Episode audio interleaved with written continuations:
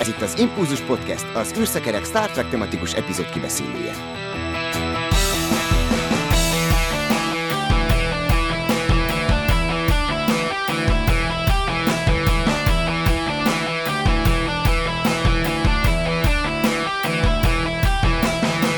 Köszöntjük a kedves nézőket és a kedves hallgatókat is. Ez az Impulzus Podcast 238. adása.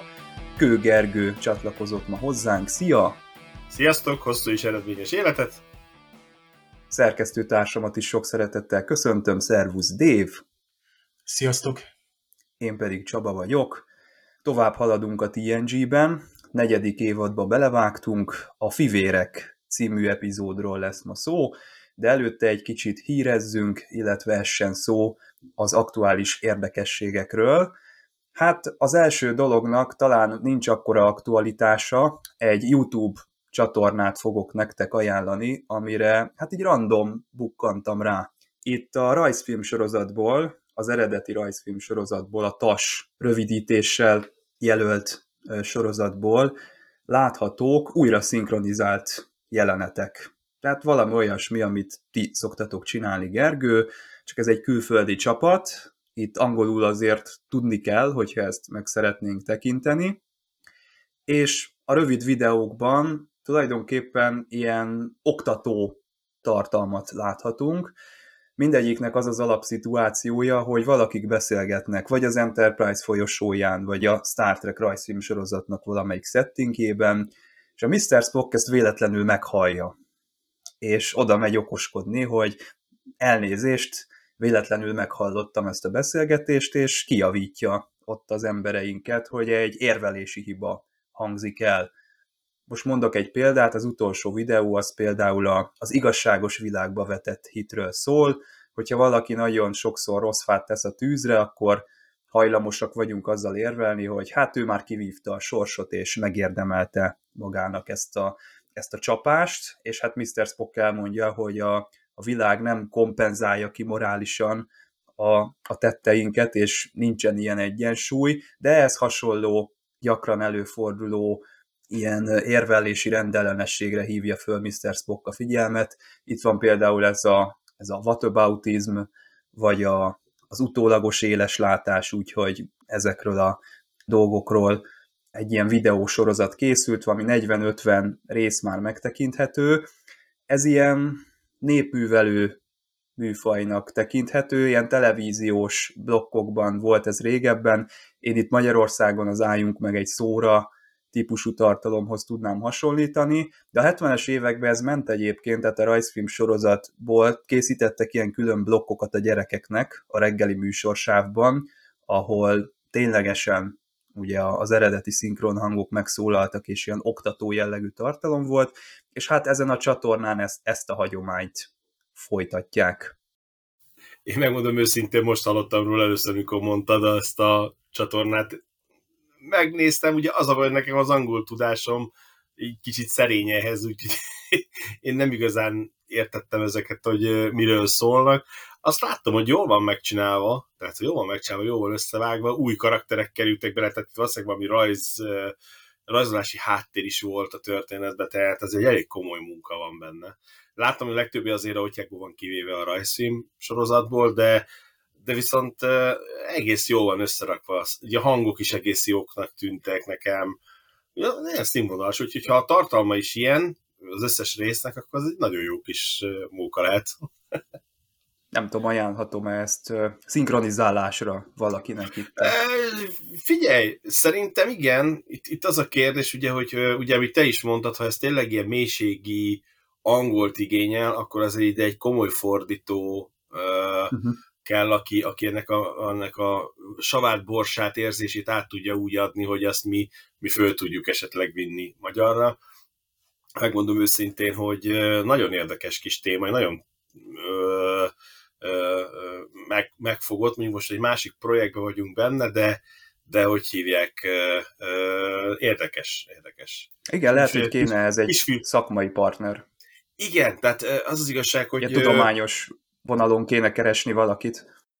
Igen, aki, aki ezt úgy tudja lefordítani, hogy tényleg értelme legyen, mert hogy tényleg egy mélységi háttere van neki, tehát ilyen mélységi, tényleg ez a Grécsi meg egy szóra, azt azért szerintem nem igazán tudna senki leszinkronizálni angolra, mert ott azért elég rendesen szakmai rész volt. Uh, igen, ez kell, tehát ez nem egy sima uh, rajzfilm. Mr. Spock sugározom fel, ez kicsit komolyabb. Az biztos, hogy jó sok szöveg jutna Mr. Spock szinkron hangjának, tehát kétségkívül ő lenne a, a főszereplő. Hát nem könnyűk ezek a, a szövegek. Én próbáltam ott feliratot bekapcsolni, angol feliratot, de hát még azzal se. Tehát úgy, úgy, úgy nyomok van hozzá? Ah, csak automatikus, az ugye nagyjából leköveti. Tehát nyomokban értem, hogy itt ugye ilyen erkölcs filozófiai, meg ilyen, ilyen logikai érvelésmódokat próbál, amit, amit ugye egyébként a szereplőink, akikkel ugye akiknek a figyelmét fölhívja, hogy egy beszélgetésben ők rosszul érveltek, vagy rosszul következtettek.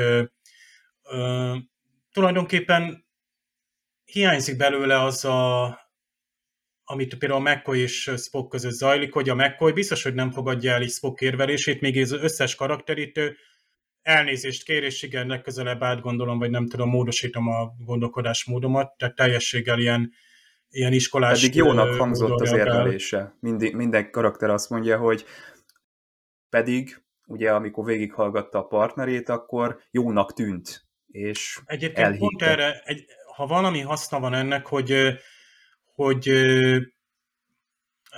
ezeket a kliséket, a érvelési kliséket, amik egyébként nem lehet, nem kell, hogy ilyen magasztos vagy bonyolult filozófiai tartalmak legyenek, hanem egyszerű párbeszédekben is, amikor mondjuk megítélünk valakit, vagy gondoljatok a, a, a, a, kommentekre, a, a, a vélemény cikkekre és a, a, az egész közösségi médiára, ott is nagyon rövid úton történnek azok a következtetések, úgymond ezekkel a akár logikai hibákkal, mert ilyen érvelési klisékben vagyunk, hogy hogy túl nagy arca volt a szereplőnek, ezért nem bírom. És ezzel lezártam. Egy át, túl általános következtés mondtam le, túl kevés adatból. Tehát a Spock itt rögtön beleszólna. Viszont még amit én is itt hát böngészgettem ezt a csatornát, és vannak azért itt, hát mondjuk egy szórakoztatóbb tartalmak is, mert vannak ilyen újra gyártott epizódok, gyakorlatilag új epizódot lettek, ilyen háromszor tíz perces gyakorlatilag TAS epizódokat animált le és szinkronizált le a, a csatornának a működtetője, és azok a történetek viszont teljesen klasszikus akció, dús, vagy éppen sztorit elmesélő kis félórás epizódok. Tehát ha, ha esetleg oda jutok, Gergő, hogy a, a másik Átnézem projekt, meg. itt vannak ilyenek, ilyen animált epizódok, és még az is lehet, hogy itt, mivel ugye ez is gondolom úgy van, hát csak le van ez CBS-szel, vagy valamivel le volt, mert ez már tíz éve itt van, és nincs törölve. Gondolom itt akár arra is lenne lehetőség, hogy ők adjanak valamilyen háttérhanganyagot, tehát ugye az ajokat, vagy ilyesmit, ami, amire nektek mindig feltétlenül szükségetek van. Azt tudni kell, hogy azért a eredeti TAS rajzfilmnek a háttérzené, a háttérhangok, úgy belehallgattam meg, úgy hallgattam, fölkerült egy elég nagy félórás, háromnegyed órás fájba, ami, amiben nagyon sok ilyen klasszikus tas zene benne van, elejétől a végéig. Nem tudom, ki tette föl, meg mikor, meg hogy, meg hogy csinálta, hol találta meg, de áldom, a, a nélkül nagyon nehéz lett volna megcsinálni a rajzfilmet. Egy-két rész, például a kukulkáros részt, a 21-est, hogy rengeteg vízhangos volt benne, és nagyon jó volt. Tehát a, a, ebből gyártottam például újra az, ami most jelenleg fönn van a Youtube-on, az a 5 perces, vagy nem két és fél perces TNG-s tas, amit ugye leszinkronizáltunk, a borgos, a, a, abból dolgoztam. Tehát így, így ilyen oldalról nézve néztem, egy-két részt azért megnéztem ebből a YouTube csatornából, teljesen egyszerűen csinálta meg a háttérhangot, úgyhogy szerintem a háttérhang lenne a legkevesebb, csak hogyha megkapjuk a hozzájárulást a, a csatorna készítőtől, akkor utána már, utána már, ö, ö, utána már ez, ez mehet. Megnézzük majd, itt, vagy beszéltük itt inkább, ezek a részek lehet, hogy egyszerűbbek lesznek, inkább a, a, amik ilyen mélységi tartalommal rendelkeznek, ugye, vagy hát mélységi mondani valóval, inkább úgy fogalmaznám. az, az ahhoz viszont, ahhoz viszont kell, kell találnom egy olyan ö, hölgyet, urat, aki, aki olyan profi, beszél angolul, hogy ö, vissza tudja adni a lényegét. Aminek úgy semmi értelme nincs, hogyha ha ez, ez nincs lektorálva erre részről. Hát tök jó egyébként, hogy ez a rajzfilm sorozat, ez ennyi mindenre alkalmas, tehát ilyen edukációs célokra is. Nyilván akit zavarra az ennyire direkt edukáció, vagy az oktatása, annak ez nem lesz egy jó szórakozás, de hát poénra lehet ezt venni, meg könnyeden fel lehet ezt fogni. Eleve vicces az, hogy 40-szer vagy 50-szer megtörténik ugyanaz, hogy a Spock mindig meghallja a, a beszélgetést, tehát szerintem ezt el lehet fogadni, hogy ez, ez ilyen, de a Spocknak beleillik egyébként a karakterébe abszolút, ha valaki ilyen előadást kell, hogy tartson, akkor az ő, mert szerintem ő, ő nem is feltétlenül érzi, hogy, hogy ő most egy ilyen kicsit gáz, ahogyan, ahogyan ő kiáll a katedrára, és így a szótári jelentéssel együtt oktatja ki a, a tulajdonképpen a beszélgető társakat, meg volt ilyen szerintem a sorozatban is, akár az eredeti sorozatban is, hogy beleszólt egy vitába, és akkor jól kiosztott valakit, úgyhogy aranyos, tudom ajánlani, a csatornának a neve C.H. Denhauser, de beletesszük ide a, a műsorunknak a, a saját kis kísérő szövegébe, és akkor rá tudtok kattintani, aki tud angolul, az mindenképpen csekkolja le, és tegyen vele egy próbát, menjen De, vele egy bocsánat, kört. akkor majd, bocsánat, egy picit reklámozom, ha valaki érez magába olyan a fordítói affinitást, akkor szívesen kooperálok vele, tehát a másik rész, részéről, hogyha ha valaki úgy érzi, hogy elég mélységbe tudja visszadni ezt a szöveget, és, és van, van egy kis fordítói érája, megkereshet engem is, bárhol el tudnak érni, úgyhogy szerintem akkor, akkor megoldható lesz, hogy esetleg egy idő múlva ez is belekerüljön a szinkronos kis, kis világba. Figyelem! A műsorban spoilerek bukkanhatnak fel. Na, van viszont tényleges aktualitásunk is. Star Trek Picardnak megérkezett az utolsó trélere az utolsó évadhoz, ez a harmadik szezon. Hát én megmondom őszintén, az előzetesnek a műfaja az engem már nagyon régóta nem tud megfogni, úgyhogy ez a kis kedvcsináló sem csigázott engem föl, most az, hogy itt mit látunk, attól ez a szezon ez még nyugodtan lehet rossz is, meg nyugodtan lehet jó is, tehát én bármelyik filmnél és bármelyik sorozatnál sajnos ezt tudom mondani, de ez nekem a, az csak az én személyes dolgom.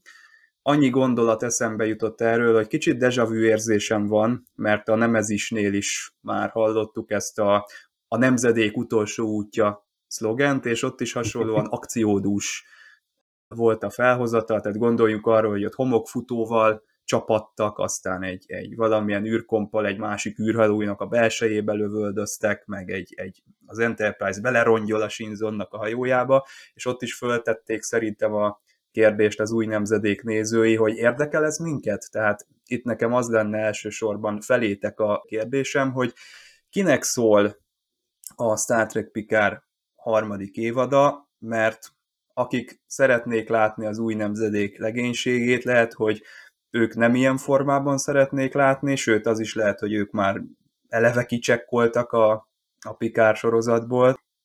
Akik meg nem ismerik, ő nekik meg nem mond semmit. Tehát ki a célcsoport, Gergő, szerinted? Hát, figyelj, alapvetően a Pikár szerintem a pont a TNG ö, ö, ember, e, rajongókat célozta meg, mert ugye egy az egybe vitte tovább a TNG-t, ha úgy vesszük, tehát azt az érát vitte tovább. Tehát nem új, nem, nem egy, egy, egy alternatív univerzum, jó, most egy kicsit már időutazásos volt, de mégis a eredeti Star Trek feelinget hozta a Picard sorozat. Az első része is a borgokkal, meg a borgos romulános részével, a második évad, meg ugye ez az idő, időutazós, ugye előkerült, előkerült a Körk Körknek, ahogy kell, ugye az időutazásai is, ugye, hogy ők is visszamentek az időbe. Slingshot. Azért a vég, végén, végén, jó, most már spoiler ezek mert régi, amúgy körben pont előtte említettem itt a, nektek, ugye én pont a hétvégén néztem meg a Picardot, nem emiatt, hogy most ezt kibeszéljük, de pont a hétvégén néztük, mert, mert ugye megjött a harmadik évadnak az előzetese, és leesett, úristen, hát én még az egy másodikat sem láttam, úgyhogy meg is néztem, és megint ilyen rengeteg ilyen picit ilyen visszaállás volt. Hát a második vagy harmadik epizód, amikor visszamennek Los Angelesbe, a buszos jelenet. Hát ez egy az egybe a visszatérés, a hazatérés volt, ugye a negyedik epizódos, csak ugye itt, itt nem nyomta le a, a csávókát, hanem oké, okay, oké, okay, rendben van, és lekapcsolta a, a zenét, de ha annyi áthallás volt erre a, a, arra időutazós a negyedik, negyedik nagy filmre benne, hogy nekem, én azt mondom, hogy szerintem, ahogy az előzetest néztem, szerintem most lesz az a klasszikus TNG-s kicsit TNG-s vonulata, mert az első két epizód, az első két az évad, tehát az első évad, meg a második évad, az Picard volt. Voltak áthallásokkal, de mindenne, de így nekem a bemutatóból, nekem úgy jött le, hogy, hogy, hogy ez lesz a leg-TNG-sebb Picard. Itt akár mondom azt, hogy visszatér a Jordi, visszatér a, a, a nagy kedvencem Worf, őszen, ugye visszatér ugye a, a Beverly Crusher, a Beverly, Beverly, igen, a Beverly is visszatér, ha jól igen. láttam, ugye? És ugye mivel zárodott le a második rész vége? A mindenki TNG rajongók nagy kedvence, ugye? Wesley Crusher, ugye előkerült, és, és ő is ugye, és mint időutazó előkerült, tehát biztos, hogy lesz szerepe neki is, nekem egy, megmondom, hogy a bemutató az, az űrhajós, hogy hogy nekem, nekem egy picit ez így, így, így, így szerintem vissza szeretnék egy picit a TNG-hez kanyarodni, igazam legyen, és, és egy kicsit olyan klasszikusabb szezont lehozni benne, mert eddig ugye mindig a Picardra koncentráltak, az elsőben és a másodikban, és jó, az elsőben mondjuk a Détára, összpontosítottak, itt ugye a másodikban itt ugye magára az emberiségre, meg itt, itt, itt a második évad Picard az a Picardról szólt. Hát meg a Q-ról, tehát ez, ez egyértelmű, hogy a, hogy a Q-t egy kicsit, hogy mondjam, fel kell oldani. Mert nekem egy kicsit olyan feloldozás volt a vége, hogy a Q egész végig szívta a vérét szegény Picardnak egész életén keresztül, és a megbocsátás, tehát nekem ez, most, most nem erről beszélünk, hanem a Picardról beszélünk, de, de nekem, nekem úgy tűnt így a bemutatóban, meg így a felvezetésben a második évadról, hogy ez egy kicsit ilyen klasszikusabb lesz, az igazi űrhajós, talán űrben rohangálós, verekedős, a Worf is ugye több akció jelenet is volt a Worf-fal, ami, ami, ami mondjuk nekem ugye Klingon kedvenc, de meglátjuk. Szerintem, szerintem én úgy érzem, hogy a TNG rajongóknak akarnak ezzel kicsit kedveskedni, hogy picit klasszikusabb TNG is lesz a harmadik évad. Igen, én is ezt látom, amit Gergő, te látsz, hogy uh, itt egy uh, 11. TNG mozifilm uh, jön elénk a mai technikával, ugye a költségvetés ezt megengedi. Ugye egy akciódus előztes volt, szerintem direkt azért, hogy ezt azt hiszem valamilyen futball eseményen játszották le, Uh-huh. Tehát ez egy Igen. tipikusan egy, egy, egy amerikai nagy közönségnek, széles közönségnek szánt előzetes, ahol nem spoilerezünk, hanem inkább a jó dumák, beszólások, akciók, egy-két karakter pillanat, amire a mozis trélerekből is emlékszünk, és szerintem az ilyenek a jó trélerek, ahol egy hangulatot kapsz, hogy megjelenik Pikár és Riker a, a Titánon, megkapod a hajó hangulatot, most a Titán lesz majd a főhajó, a Titán A, lesz egyébként egy új kapitányot, aki egy elég markáns karakter lesz. Tehát megint megkapjuk azt, hogy lesznek a új karakterek is, nagyon sok régi karaktert már nem látunk ugye az előző évadból, viszont itt van a TNG legénység, amit én nagyon örülök, mert, mert kedvesek ezek a színészek, és nagyon rajta vannak még a szeren TNG szempontból. Jonathan Frakes ott van, azt hiszem most, most is fog rendezni, vagy a rendezett két epizódot, Terry Matalas showrunner producer is nagyon mögé állt a, a projektnek, nagyon jók a, a interjúi, nyilván azoknak kell lenni, de, de azt hiszem,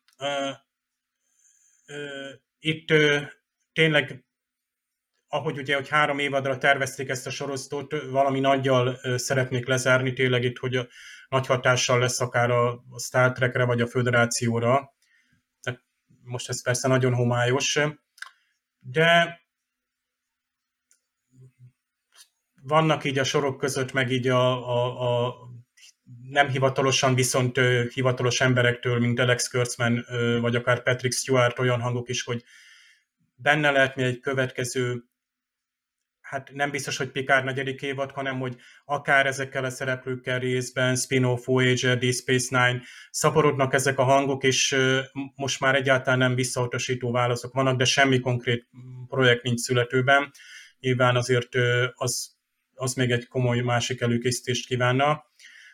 De jó tudni azt, hogy itt potenciálok és tehát lehetőséget használnak ki, mi szerint, hogy ha tudunk jó történeteket adni, és ezeknek a karaktereknek mind meg lesz a története. Tehát a Beverly Crushernek meg lesz a háttérsztoria, a Worfnak a saját, a Raffinak megint meg lesz egy, egy útja, a Seven, immár csillagflotta tiszt, ugye eddig nem volt, vagy nem lehetett az, tehát tényleg jönnek elő, a, ott van Troy, ott van Riker, Jordi lányai, egyiket ugye a LeVar Burton saját lánya játszik, tehát Nyilván sok a karakter, és ilyenkor félünk is, hogy jut-e mindenkinek elég szerep, de ez egy, ugye, ugye egy, hogy szokták mondani, ilyen ensemble, vagy milyen az egész TNG.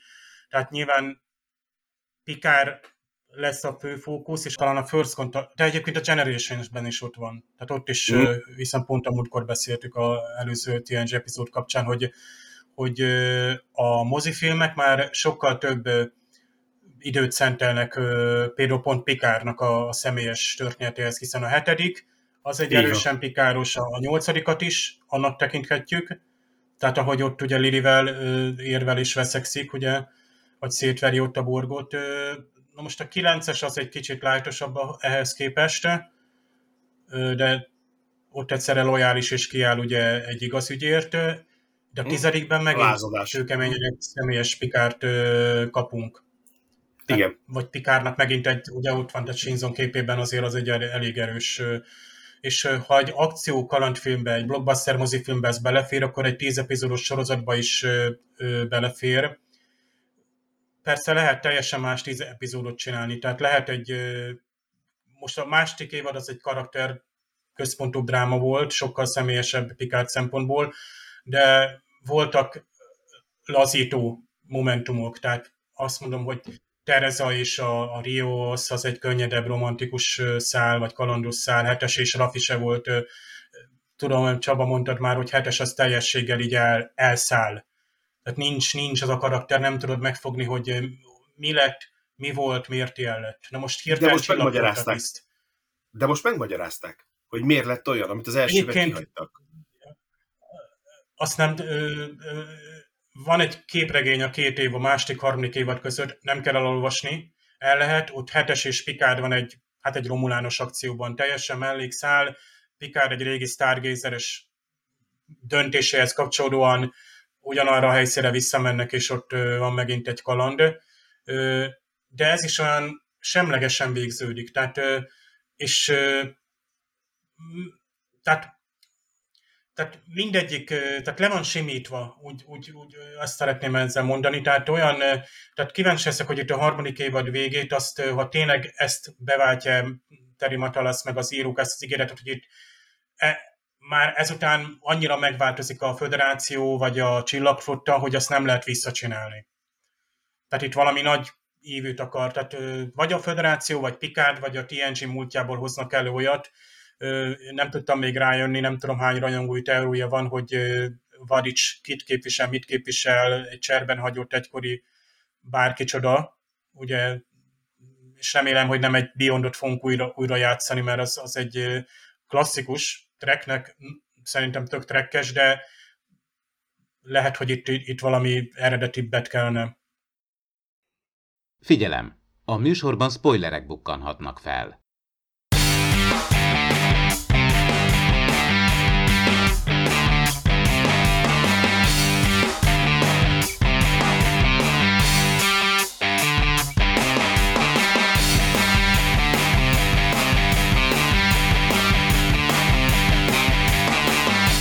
A mai epizódunkat a sokszor emlegetett Rick Berman írta, és nem volt még benne minden, amit már a képernyőn látunk, például lore utólag került bele.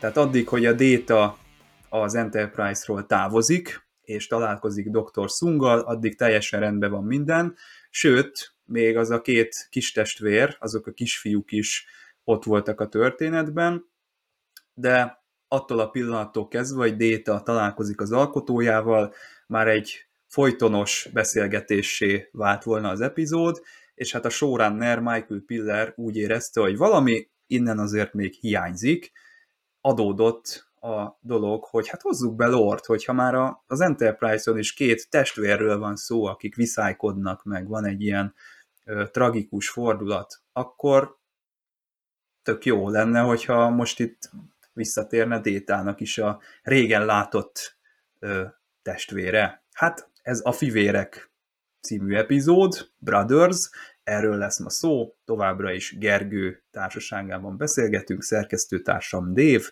én pedig Csaba vagyok.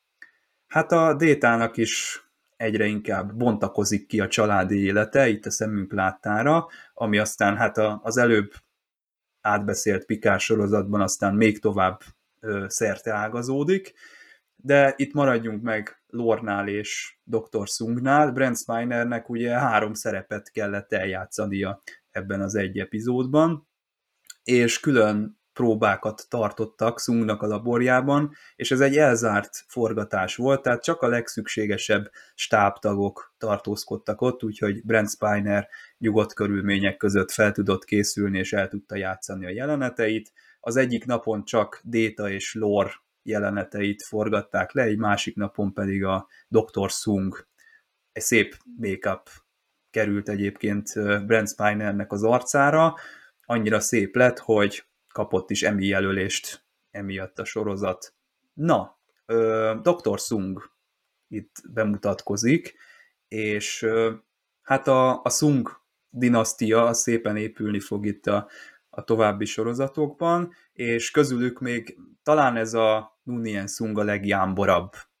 Érdekes volt ez a, ez a szungos rész, mert ugye másfajta szungra számított mindenki, aki szerintem, aki, aki ezt ugye aki ismeri az egész háttér történetét, és ahogy te mondod, itt, itt inkább egy ilyen, kicsit a szung az egy ilyen haldokló, bűnbánó ö, ö, ember képét akarta szerintem megformálni, aki, aki ugye azért hívta oda a détát, hogy ugye elmagyarázza neki, hogy mit, miért, hogyan csináltunk, ugye, mert tudta, hogy a halálán van. Ugye erről szólta, hogy, hogy ugye a halálán van, az már csak egy ilyen minek szokták ezt mondani, járulékos dolognak, hogy ugye, hogy említi is a részben, hogy oh, oké, okay, tudtam, hogy a détának van, de hát nem gondolta, hogy a lór is össze van rakva, és ő rá is be fog ezt kapcsolni, és mégis bekapcsolt.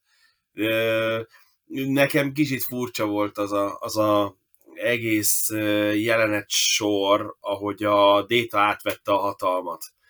Főleg, a, főleg ahogy hívják, a hidas jelenet. Tehát amikor már, amikor már mindenki tudta, hogy a détával valami baj van, mert nem válaszolt. Hát, hát irányváltoztatott, hát ott volt, nem válaszolt, és akkor mindenki, jó, hát akkor menjünk ki a hídról. És mindenki kiment a hídról. De már előtte is már ugye a, a Picard már hát négyszer kérdezte a détát, hogy mi van, és nem válaszolt. É, itt, itt, itt éreztem egy kis, éreztem egy kis anomáliát a részbe, én szerintem azt ott, azt ott nem jól csinálták meg ezt az egész, ahogy elfoglalta a hidat.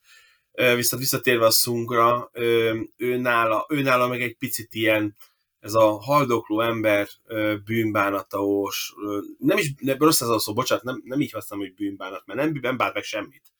Mert pont ez adják, hogy nem bánt meg semmit, hanem csak inkább az, hogy érzi, hogy haldoklik, és ugye, hogy a fiainak, vagy fiának el kell mondani azt, hogy mit miért csinált, és hogyan és merre nekem egy kicsit ilyen vezeklés, vagy nem tudom, minek nevezzem, most nem fog eszembe jutni ez a szó, ami erre, erre vonatkozik, hogy, hogy a Sung részéről inkább ez egy ilyen inkább egy ilyen olyan, hogy egyedül van, egyedül fogok meghalni, oké, hogy egyedül meghalok, de tudja a világ, hogy mit miért csináltam. Olyan legalább a fiam tudja uh-huh. a mhm. Dita. Ennyi. Nekem picit ilyen, ilyen mm, feelingje volt, hogy mert azért, azért ez a Sung is azért kicsit úgy úgy, úgy a társadalom fölé helyezi magát, ugye, hogy, hogy az, hogy születés, ugye, hogy beszélgettek is egymással, hogy a, hogy ugye, hogy az ember hogy teremti meg a vég, végeredménybe, ő nem biológiai módon készített magának gyereket, hanem, hanem, hanem a technika és a technológia által, és egy kicsit ezt akarta szentesíteni ezzel a dologgal. Értem a logikát, meg a hátteret mögötte, de egy kicsit olyan felmentést, felmentést adott magának, hogy így, így tett el a névjegyét, és így, így, így lett neki gyermeke. Nem úgy a hagyományos biológiai módon, ahogy ugye beszélnek is róla, hogy az emberek miért ö, ö, ö, embereknek miért lesz gyerekük, most oké, okay, a fajfenntartás azt most nem tették be, tehát hogy minden fajnak megvan a, hogy egy kicsit elvitték egy ilyen elméleti síkra ezt a dolgot, és ez szerintem inkább kicsit meg akarta magyarázni, hogy vagy igazolni magát, na ez a jó szó, igazolni magát, hogy ő, hogy ő így alkotott egy, egy gondolkodó lényt, mint a Déta. Hát ez igazi parádé ugye a Brent Spiner számára, és főleg, hogyha amit látjuk, hogy a Picardban is letesz, bár ott nem is tudom, hogy volt olyan jelenet, hogy ott önmagával kellett beszélni, hogy ez a, a visszajövőbe filmekből talán markánsan előttünk van, hogy a, a Michael J. Fox játsza a Marty McFly-t, az idősebb Marty McFly-t, a fiát, a saját fia, és akkor tehát gyakorlatilag ott őnek is ugyanezt el kellett játszani, hogy egy jelenetet többször fel kellett venni.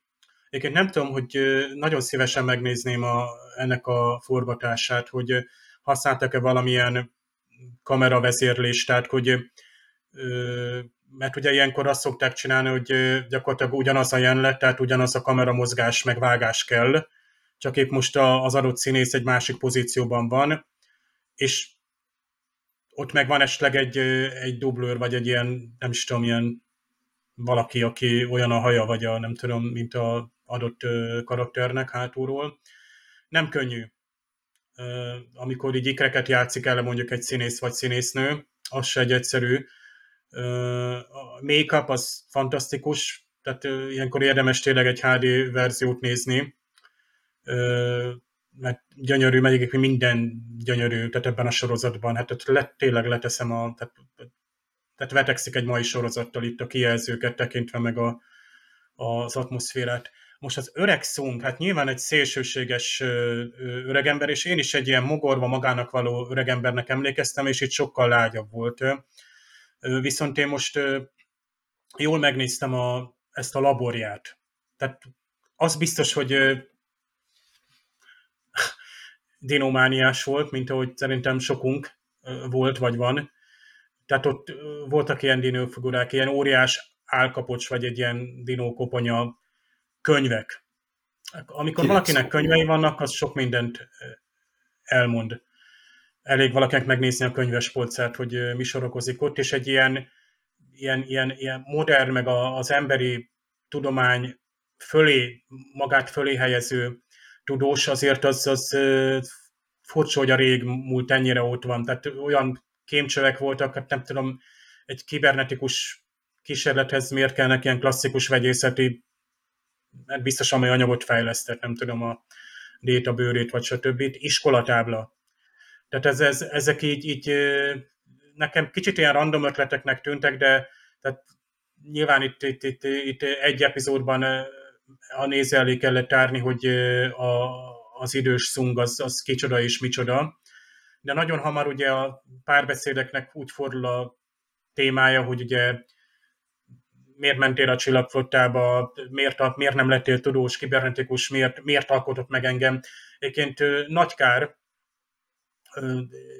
Csaba itt írtad a, a show notes-ban, hogy és eszembe jutott, és nem jutott, tehát akkor jutott eszembe, hogy a Lálról nem beszélt a Déta, tehát az, hogy, hogy öreg, te meg nagyapa vagy, vagy voltál, vagy nem tudom. Már csak azért is, mert az alkotás, tehát Détában feljött a Data, mindhárom szungnál, vagy a három szung közül a legmesszebbre jutott a saját erejéből. Tehát ö, megcsiszolták, ugye elvégezte az akadémiát, ö, az emberi viselkedés nem volt könnyű megtanulni, őt is el kellett, hogy fogadják. Tehát ő lett a leginkább nyitottabb, és ez itt jön az, hogy a, az érzelmi chip, ugye, tehát az érzelmi chip az gyakorlatilag egy interfész, ami megadja neked az eszköztárat, hogy az adott mentális vagy lelki állapotodnak megfelelő érzemeket ki is fejez. Tehát nevessél, dühös legyél, vagy, vagy tehát látszódjon az arcodon mondjuk, a, a, ami, ami, ami ugye hiányolunk détából. Ha már nem hiányoljuk mi, de azért egy emberi arcról sok mindent le tudunk olvasni. És nem mindegy, hogy déta kapja meg ezt az érzelmi csipet, vagy lore.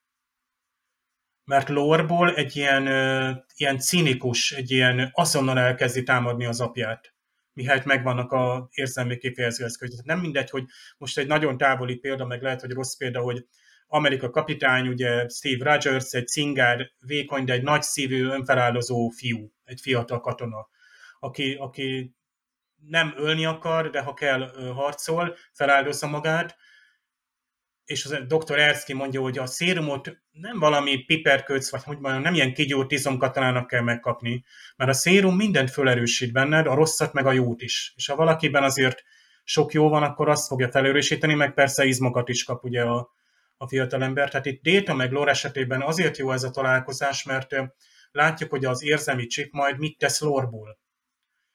Ugye Sung meg ember, és ráadásul tudjuk, hogy az ő leképezése Déta, tehát a saját képére alkotta ugye a, ezeket a fiúkat, ami... Szereti ezt az arcot. Ez egyébként tökre érthető, mert kit, kit tudsz jól megalkotni, saját magadat ismered azért.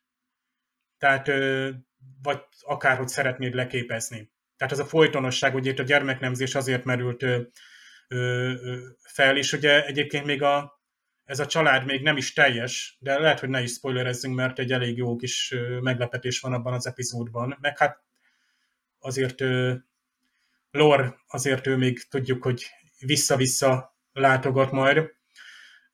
Szóval nekem a, az atmoszféra tetszett inkább, mert amúgy tényleg egy kicsit hát okafogyat volt, ez bármikor meg lehetett volna csinálni, hogy ugye a, a Family epizódhoz nagyon kapcsolódik hogy Picard találkozik megint a családjával, Worf, Wesley is valamilyen módon, és itt most Déta. Tehát gyakorlatilag ez már akkor a kvázi negyedik része ennek a tehát itt elkezdtünk egy szerverizált sorozatot, itt azt kiáltni a néző, hogy itt húj, helyhaj, milyen modern lesz a TNG.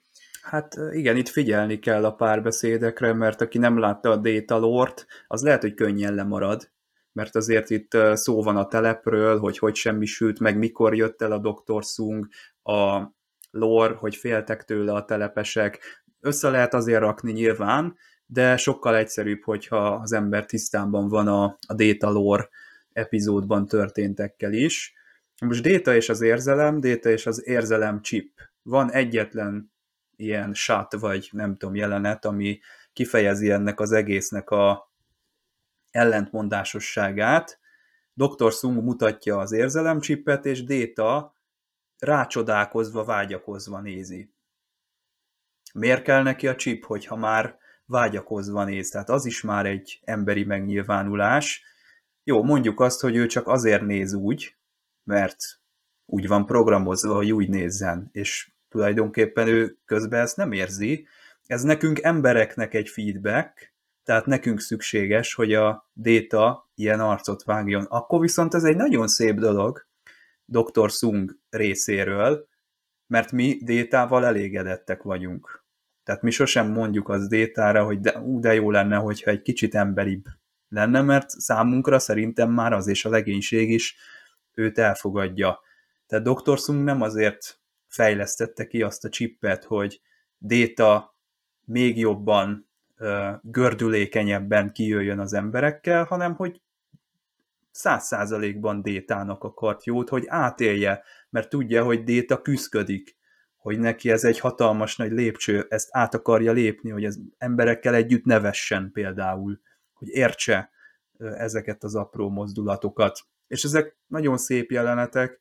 Maga Lór is, amikor még nem kapja meg ezt az érzelemcsippet, akkor úgy tűnik, mint hogyha őszintén aggódna a doktor Sungnak az egészségi állapotáért. Lehet, hogy már ez is a manipuláció része, vagy lehet, hogy már ez is az ő előre haladott terveibe beleillik, de akkor és ott abban a pillanatban, amikor nézed, szerintem ez nem számít. Akkor csak azt látod, hogy ez tényleg egy család, hogy ott van egy egy android, és aki azt mondja, hogy dehogy haldoklik, nem is olyan öreg, nehogy már meghalljon. Tehát azok, azok szép jelenetek szerintem lore részéről is.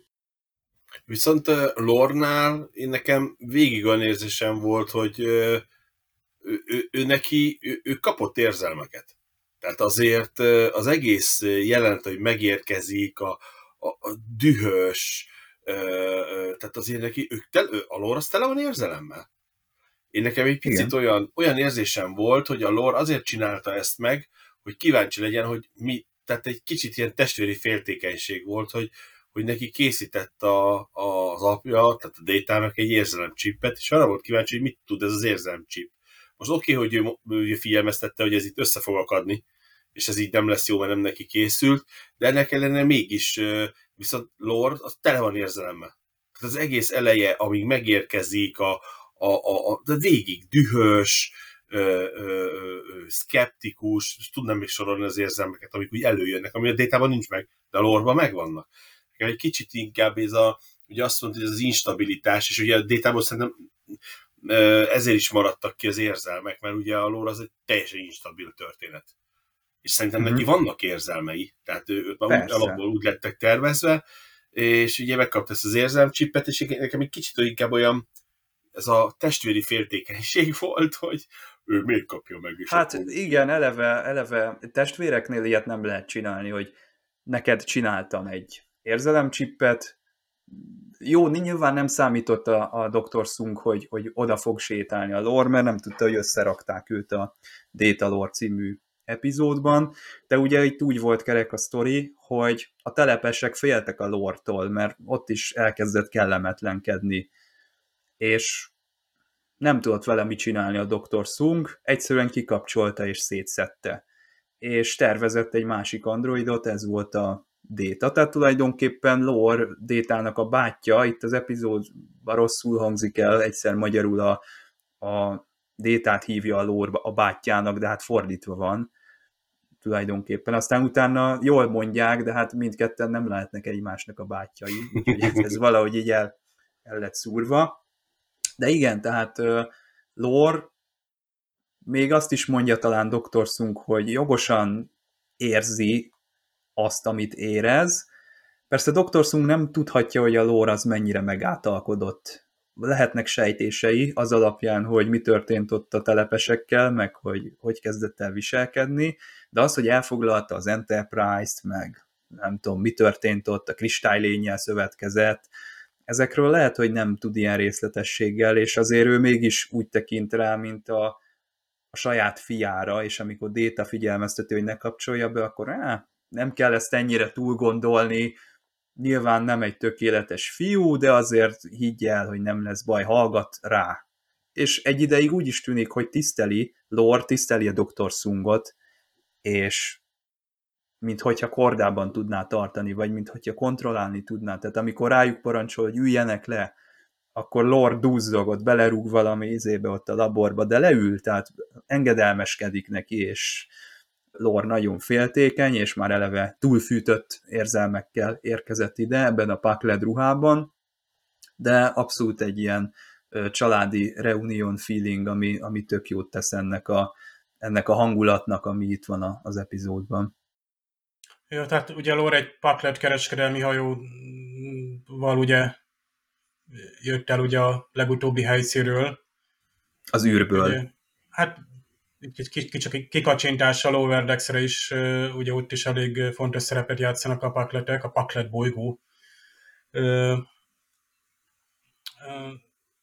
Lore nem kapott olyan lehetőséget, vagy lehetőséget, tehát szó még meg is védi Lord. Persze Igen. a saját teremtménye, tehát megvédi Déta előtt, úgymond, mintha a saját munkáját védené.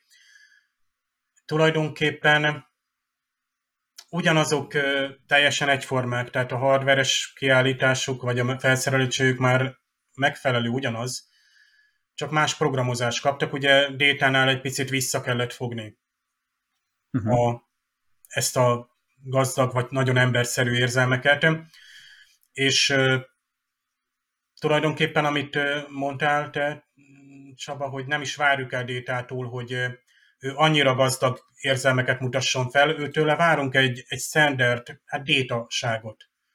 És egyébként pont ez, amit itt Gergő mondta itt az elején, hogy hát hogy a fenében nem tűnik fel a, az egész hídlegénységnek, hát ezek három éve együtt szolgálnak.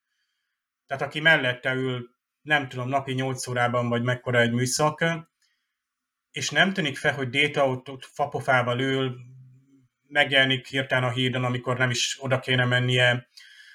Ugye amikor Picard már elkezd akciózni, tehát ugye átirányítják a kormányt a, a gépházba, és akkor jó, ott találkozunk, és akkor villany le, és Picard megy kifelé, és még oda is biccen Détának, Déta meg visszabólint, hogy minden rendben van. És Picardnak semmi nem tűnik fel, tehát, tehát ilyen figyelmetlen nem lehet egy, egy hídon dolgozó főtiszt, meg hát ez mindig úgy fúrja a, az adott karakterbe vetett hitet, hogy ugye Déta, ugye tudjuk, hogy nagy fizikai ereje van, és hogy őt így egy gomnyomásra be tudják indítani, nem tudom, a nyelvében, vagy hol volt valami chip most, vagy uh-huh. hogy... Mint a fogait piszkálta volna Igen. Dr. Sung. De távolról, olyan távolról, de most nyilván nem akarok vele belemenni, tehát itt ez, ez, ez, ez, ez gyenge része volt ennek a... Tehát itt, itt tehát van egy alap vonulat, hogy Sung találkozzon détával. Ja, Volt az eredeti sorozatban is egy ilyen Enterprise eltérítés, amikor így kezdődött. Azt hiszem, hogy androidok szivárogtak oda be, és akkor a ah. Harry Mudd ja, igen, irányította Mad. oda. Mad és az ő androidjai. Ezzel összecseng ez a szitu. De így a Data bármikor lehet lore, akár, vagy, és még tudjuk, hogy még lesz majd ilyen, hogy ők együtt akcióznak, de, de, de így, így az emberben felmerül, hogy van egy androidod, azt át tudod programozni. Tehát hozzá tudsz... Hát, de az étában van valami etikai szubrutin, én azt hiszem. Tehát ahogy a, a szó mondja... De, de itt akkor hol volt az etikai szubrutin, hogy Data egyszer csak szó nélkül, arra emlékszik, hogy a Turbolibben volt a... Szerintem gondatlan volt a Sung. Tehát nem gondolt arra, hogy ez milyen problémákat tud. Ilyen backdoorokat egyébként minden programozó betesz a rendszerbe. Csak ma már, tehát például ma, például gondoljunk egy távol-keleti telefongyártóra, amit az Egyesült Államokban gyárt készüléket, és most nem mondjuk ki azokat a neveket, amikből botrányok voltak. Jó. Mert miket épít bele abba a készülékbe hardveresen, szoftveresen, meg ugye a régi nyavaja, hogy a Windowsban milyen izék vannak eleve beépítve, viszont önkéntesen használod.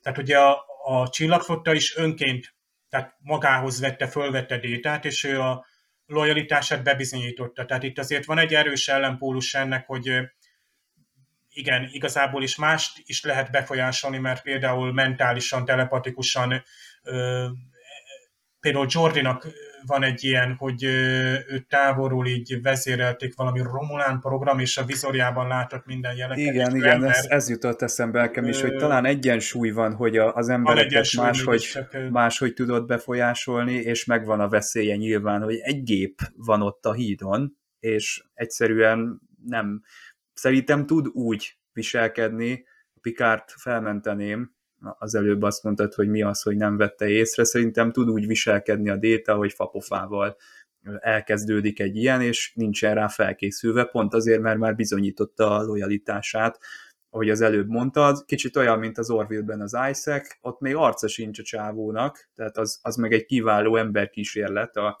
Seth MacFarlane részéről, hogy ott aztán mindent te projektálsz rá arra a hapsira. És Tehát, ugyanezt eljátszuk az Orville-ban, most ne is mondjuk el, igen. hogy miért és hogyan, hogy lojalitás, és hogy megbízunk-e valakiben még. Igen, és ott nagyon is. jól lehet, a nézőt ott nagyon jól a falhoz lehet vágni ezzel, hogy te végig azt gondoltad, hogy ismered az isaac de aztán kiderül, hogy hát nem annyira jól ismerted az isaac és úgy kell neked nem, nem figyeltél oda, vagy nem tudom, elvittek téged a saját érzelmeid, mert aztán azt nem lehet mondani, hogy az Isaac érzelmeket vetített volna rád ki, azt te vetítetted, tehát te a saját csapdádba estél bele nézőként, amikor így gondoltál rá. Na de mindegy, ugye itt a Déta azért az élet nagy kérdéseit, szükségszerű volt ez szerintem, felteszi.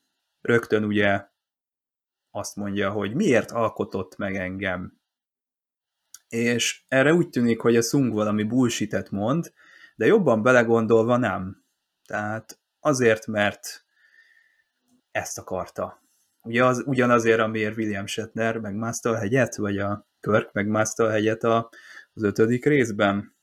Gondoljatok bele, hogy ennél jobb magyarázatot nem tudunk ráadni, menjünk vissza a gyerekkorba, és adjatok nekem arra magyarázatot, hogy miért kezdtetek el legúzni. Miért volt az olyan izgalmas, hogy egy autót, vagy egy robotot, vagy bármit össze tudtatok rakni. Tudunk erre válaszolni? Nem, szerintem Nincs. nem. Szerintem nem. Ez tényleg jó válasz volt, ez ahogy mert ő így szerette volna, ennyi. Ezért nem mondtam azt, hogy egy picit így, picit ez ilyen, ilyen, ilyen önigazolásos rész volt, hogy, hogy azt igazolják, hogy miért hozta létre a délt. Annak ellenére, hogy mindenki tiltotta, meg az egész tiltás alatt volt. Miért ö, akar az ember androidot létrehozni, vagy, vagy a saját képére teremteni egy mesterséges, szintetikus, ahogy a Pikás sorozatban mondják, miért akar ilyen létformákat csinálni? Ugye itt a telepesek érdekes módon nem voltak megelégedve lorral. Túl élethű lett? Jó, rossz szándékú volt, gonoszkodott, kontrollálhatatlan volt, irányíthatatlan volt, ahogy a Sung mondta, de hát ez lehetett volna egy ember is. Egy embert pedig nem kapcsolunk ki, vagy nem tudom, tehát nem így kezeljük a problémát, hogy gyorsan szétszedjük, vagy nem tudom, elkülönítjük onnan, hanem azért vannak ennél, és talán Lornak lehet, hogy ebben van némi igazsága, hogy hát engem csak ott kidobtak, nem is akart megjavítani engem a fater, hanem egyből a, a déta felé fordult. Ez volt a következő logikus lépése, hogy a Sung megindokolja ezt a dolgot, és nyilván ez Lornak nem tetszik, de mit szeretnénk mi, emberek, azt kapjuk, amit akartunk? Hogyha megjelennek a, a Battlestar galaktikában a skinjobok, a Cylonok, az se jó, nem tetszik az embereknek, hogy be vannak szivárogva, pont ugyanúgy néznek ki, mint mi, és hát nem tudunk velük mit kezdeni. De akkor mi, a, mi lehet az ultimate goal, a cél azzal, hogy, hogy, hogy mesterséges létformákat alkotunk? Figyelj, szerintem a legtöbb filmben, ugye, meg a legtöbb sorozatban, vagy a legtöbb atyákban majdnem mindig arra fut ki a dolog, hogy ugye egy ö, emberek helyett dolgozó, Güriző. vagy, vagy güriző létformát, ugye, vagyis a robotokat ezért alkotjuk meg. Most De ugye... hát az egy kukarobot, tehát a autógyárban egy... Így, így van, csak ugye itt ugye, itt ugye a Sung, ahogy mondja is, hogy ő, ő, ő úgy alkot, mint egy Michelangelo, egy hogy hívják, tehát ő kicsit túl gondolja ezt a dolgot, és ez nem Mhm. mindig sül el jól. Hát ugye, lásd Skynet, meg társai, ugye, ami nem biztos, Hát ő hogy jó azért csinálta meg, mert meg Lásd lore. Tehát így mond, előbb ugye említetted azt, ugye, hogy, hogy milyen, miért féltek tőle a telepesek, mert hát oké, okay, kiszámíthatatlan volt robot, de, de figyelj, én sem biztos, hogy biztonságban lennék egy olyan valami mellett, amit tudom, hogy akár fölkap egy 400 kilós szikladarabot, az hozzávágja a fejemhez. Tehát valószínűleg ezt egy, egy genetikailag létrehozott ember, ha még ottják sem, jó, ha kán, akkor le előfordulhat, de alapvetően egy ember nem tudja megcsinálni, és ugye ő olyan ugye egy robot, egy ilyen olyan, olyan tulajdonságokkal rendelkezik, ami, amitől félnek az emberek, tehát ő egy mozdulattal ledönt egy házat, egy mozdulattal ledob valakit a szikláról, tehát érted, mert, mert olyan erős. Itt inkább az erőtől félnek ilyenkor, a kontrollálatlan erőtől tartanak szerintem, ugye ezért, ezért is féltek Lortól, meg kiszámíthatatlan volt, és ugye más a másik egyik kedvenc filmem, ugye, hogy hívják be, a Will ö, Én a robotba, ugyanez van, ugye, hogy a robotokat mindenki szeretné, meg hogyják, amik, amik kiszolgálják, de bele se gondolnak az emberek, mi van akkor oda csap egyet az asztalhoz, és ott marad, ahogy hívják, a fémasztalba az ekkora lik, mert csak azért, mert ő, ő, ő, ő ugyják, mert kitöri az kitörhetetlennek vélt üveget, és onnantól kezdve már félnek az emberek tőle, mert erősebbek nálunk, sokkal erősebbek nálunk, de ugye a- az alkotásnak ugye pont ez a lényeg, hogy a Sung is elmondja, hogy ugye hogy Michelangelo is ugye azért alkotta meg magát, azért csinálja a festményeket, meg az önállszképeket, meg szól, mert alkotó, egy alkotónak tekinti magát, csak ugye sokszor ugye nem tudjuk, hogy az alkotó de mondjuk egy festmény, vagy egy, vagy egy hogy hívják, egy, egy, egy szobor, az valószínűleg nem fog senkit megölni. De nézd a másik mm-hmm. véglet, az alkotás, amikor megalkotja az atombombát. Na, az viszont jó pár millió ember ki tud nyírni, és ott, ott is ugye a nukleáris reakció volt a lényeg, és akkor sorolhatnánk még egy csomó ilyen dolgot, amit az ember úgy gondolja, ember, hogy, hogy ez, ez egy jó dolog, ami tényleg jó dolog, ami rossz kezekbe nem kerül, vagy el nem romlik. És akkor onnantól kezdve már viszont, viszont szerintem egy ilyen baj van, Hát figyelj, ugye mindig az alkotás viszi előre az emberiséget, ugye ezt ő mondja is, a Sung is mondja, ugye, hogy, hogy az alkotások viszik előre, hogy, hogy valami maradandót akarnak tenni, és ugye ő, ő, ő se tudja megmagyarázni, ő, ő azt mondta, hogy nem festményt fest, hanem androidot gyárt. Ami kicsit megérthető dolog, mert megérthető dolog, addig, amíg nem egy elmebeteg csinál ezt. Igen. Vagy egy, vagy egy olyan, aki, aki, aki, mint a Picardban lévő Sung, ugye, hogy ugye ő is egy, ő, ott is nem magyarázzák meg, hogy miért alkot, de ott is androidokat gyárt. És végül a Data is androidokat gyártott. Jó, a data tudjuk, hogy azért, hogy minél jobban hasonlítson az emberhez, és ugye hogy, tehát minél jobb. Tehát ő, ő, ő viszont jó szándékból csinálta az alkotást, amit ugye akkor már emberek tiltottak, mert rájöttek, hogy ez, ez ebből baj lehet, de mégis ez az emberi azért is megcsinálom. Azért is megcsinálom. Drive, belső drive igen, és akkor titokba, és akkor legyártjuk, és akkor hiába tiltják meg, én akkor is megmutatom magam. Ez nem biztos, hogy mindig egy jó emberi tulajdonság. Nem biztos, hogy jókat szül. De viszont tudjuk, de nem tudunk vele mit csinálni. Nem, nem tudunk ugye csinálni. Pont ezzel a mhm. Michelangelo példával a Sung pontot tett ennek a kérdésnek a végére. Mert, Így gondoltam.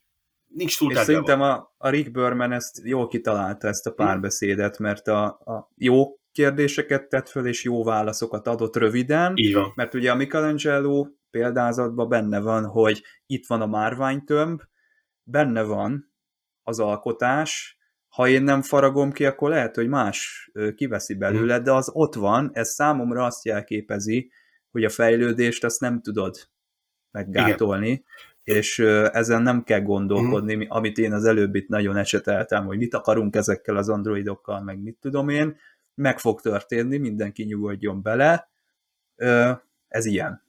Igen, és itt az alkotás, tehát a, ez, ő, ő, ő, ő, nála viszont, ennél a szumnál egy másodpercig nem érzi az ember, hogy ő gonosz szándékból hozta volna létre a détát meg a, a lort. Sőt, itt, itt, itt egy ilyen megbáradt öreg ember volt, aki csak alkotni akar. Ellenbe például az Enterprise a Sunga, ugye meg a Kán megalkotó szunggal, ahol aztán bődületesen érződik az egész karakterből, hogy itt bizony van hátsó szándék, ő egy ilyen egy önző okból akar egy, egy ilyen lényt létrehozni, tehát a legrosszabb emberi tulajdonságok jönnek elő, ennél a karakternél nem volt ez. Tehát ennél mm. a mhm. karakternél szerintem nincs meg ez a, ez a, a nem az, hogy emberi gonoszság, de nevezzük emberi gonoszságnak, vagy önzőségnek, hogy ami, ami mindent felül, és nem, nem egyszerűen nem, nincs, nincs, hogy mondják ezt, ilyen gátat szabni magának, és, és végig gondolni, hogy ezzel rosszat is tehet. Ő nála nem ez volt, ő alkotni akart, ő létrehozta a détát, és nézd meg, létrehozta a détát, aki, aki, aki egy jó. Tehát akárhogy is nézzük. Most oké, hogy a lore nem sikerült, de, de alapvetően itt a déta volt a lényeg, és, és tényleg egy alkotás volt, a, a, nem pedig egy kánt akarok, egy harcost, egy, aki egy egyetlen mozdulat, kitör egy nyakat. én, én mindegyik, mindegyik szunkhoz tudok kötődni, még ha nem is tudom őket felmenteni, de mindegyik nagyon jó karakter, és hmm. ellentétben a, a tüköruniverzummal szerintem annak ellenére, hogy ismétli magát a történelem, Brent Spinernek az újra és újra előrángatott karakterében. Mindegyik, mindegyik nagyon jól sikerült, és mindegyiket kitűnően futtatták ki. Ugye vegyük végig itt a Pikárban látjuk az első szungot a második évadban, a 21. századi szung, az Adam szung, Mad Scientist, ezt írják róla az újságba. Ugye ő az, aki genetikai kísérletekkel hoz létre utódot, de nem is egyet, hanem egy teljes több tucat sorozatot, valamelyik csak pár percig él, valamelyik pár óráig, valamelyik a négy Igen. éves kort is megéri, aztán látjuk Korit, aki már egy 10-20 hmm. éves csaj, és ö, szereti őt, mindent megtenne érte, elüti a pikárt az autóval, És annak ellenére, hogy talán lehet, hogy ez a legrázósabb szung, mint közül, mégiscsak még ha nem is együtt érzünk vele, vagy nem tudom, azért tudjuk a, a motivációit így, így értékelni, hogy ő, ő neki azért mégiscsak vannak emberi érzései, és ő nem sokat örlődik, hogy most segítsene a Q-nak, vagy nem, de azért dilemma elé kerül. Aztán ugye ott van az általad említett Enterprise-os Sung, a következő a sorban, aki a 22. században jelenik meg. Ott, nagy, ott sokkal jobb ez az örlődés. Ugye ő a, az Augmented, a feljavítottakkal áll össze, és ő is a gyerekeinek tekinti. Csodálatos jelenetek vannak, hogy apaként néznek fel rá, és tanítja őket, és foglalkozik velük, és szereti, és ö, aztán ezek a hatalmas ambíciók kiszabadulnak, és egy darabig próbálja őket követni a szung, rálép a, a rettenetes pusztításnak az útjára, de visszakozik is, rájuk szól, hogy túl erőszakosak, de, de, de mégis velük tart, de aztán mégiscsak nem tart velük, tehát így két határ között örlődik szerencsétlen karakterünk, és akkor a vége az lesz, hogy azt hiszem, hogy belátja, hogy ezek elszabadultak, tehát ezeken nem, nem lehet segíteni, és akkor bezárják a cellába, és elkezd foglalkozni a szintetikus élettel. Aztán utána jön ez a Sung, akit itt látunk, talán ez a legártalmatlanabb, hát nem sokat látunk belőle, azért ez, hogy ahogy a détát kirángatta onnan, ez nem volt egy gondosan átgondolt részéről művelet, mert ki tudja, hogy hol van a déta, és milyen kárt tesz. Szerintem azt tudta, hogy a csillagflottában van, és azért nem biztos, hogy jó, hogy így el... Tudta, el, mondta, hogy figyelme érte.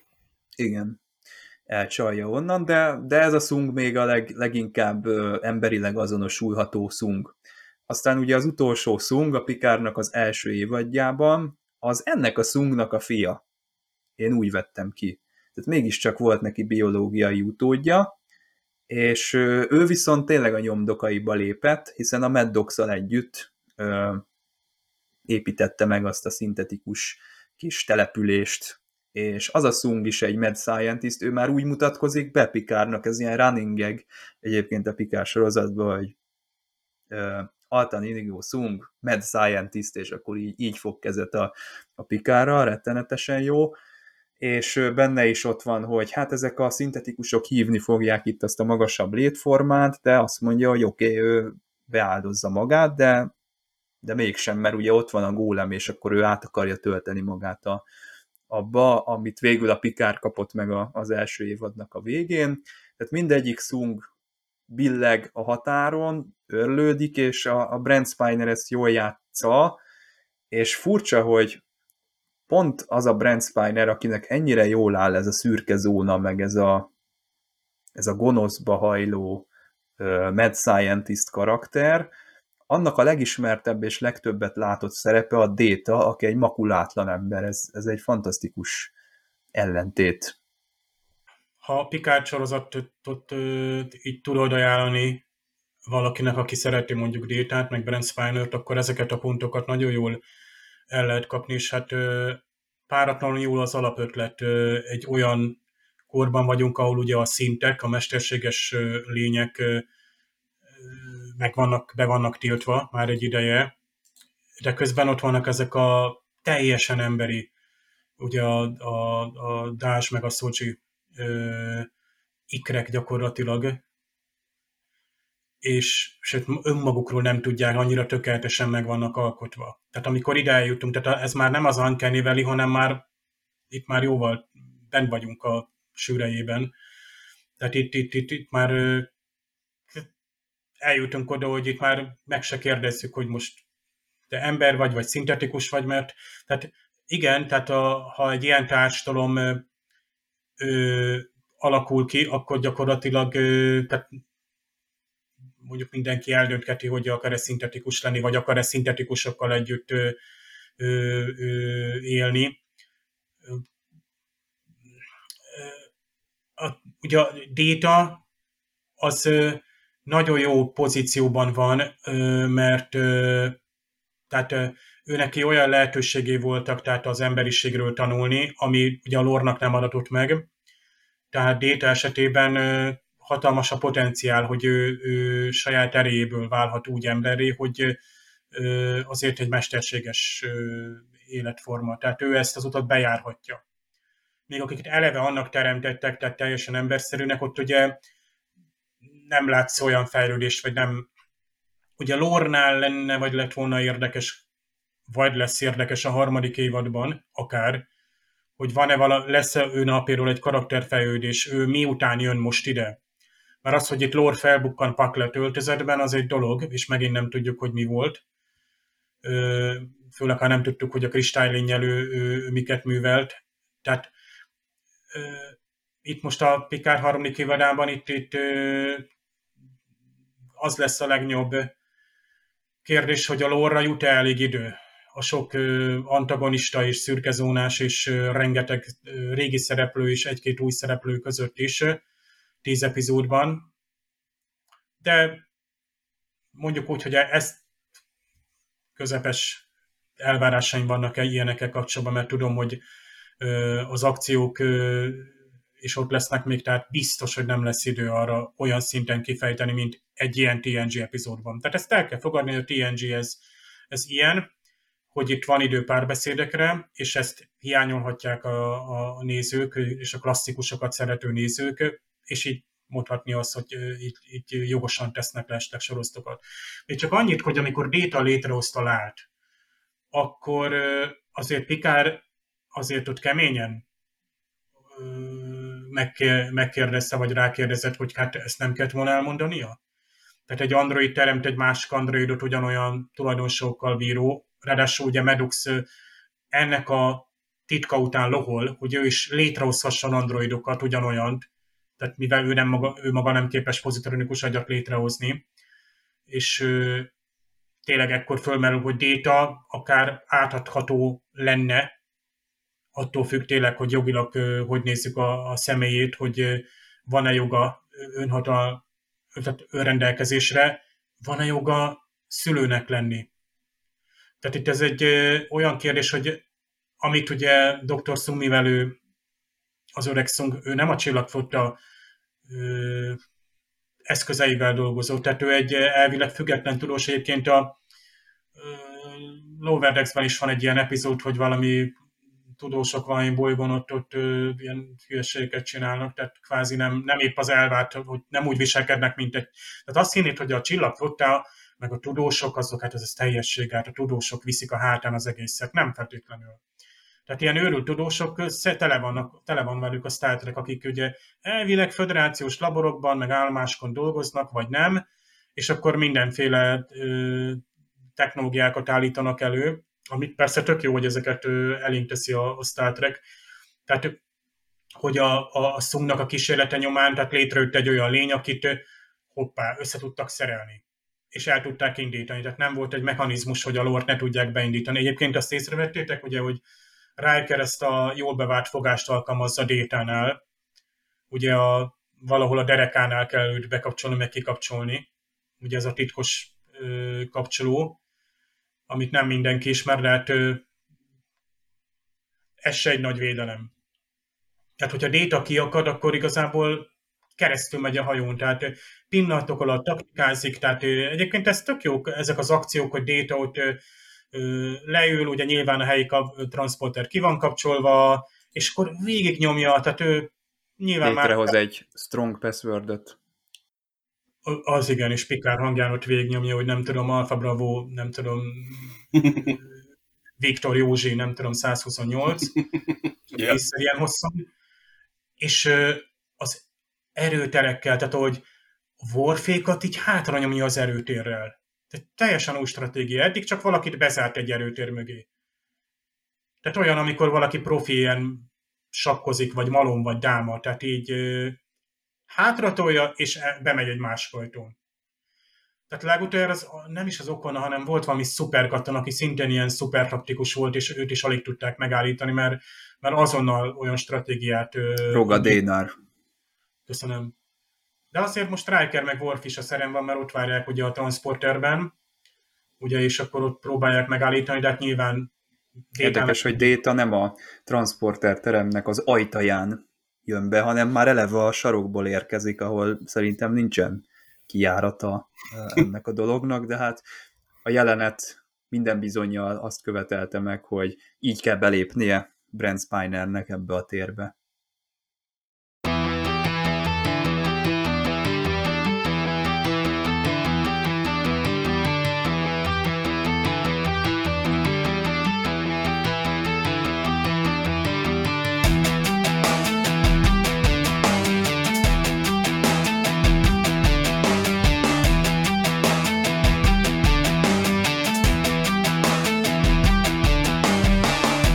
Mindig felfigyeltem arra a tényre, hogy a, a TNG, meg úgy általában a Star Treknek a nyelvezete fejlődik.